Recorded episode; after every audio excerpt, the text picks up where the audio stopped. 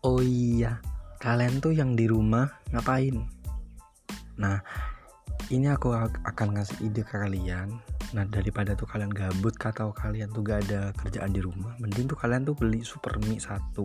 Super mie satu terus tepung terigu satu terus penyedap rasa satu.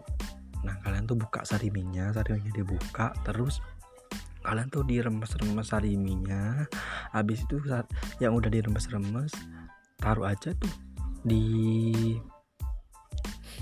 di tepung yang udah yang udah kita tuang tadi. Nah habis itu dikasih air dikit. Air dikit terus di dibulet-buletin. Kalau udah bulat semua terus digoreng. Jadi deh bola-bola rambutan super mie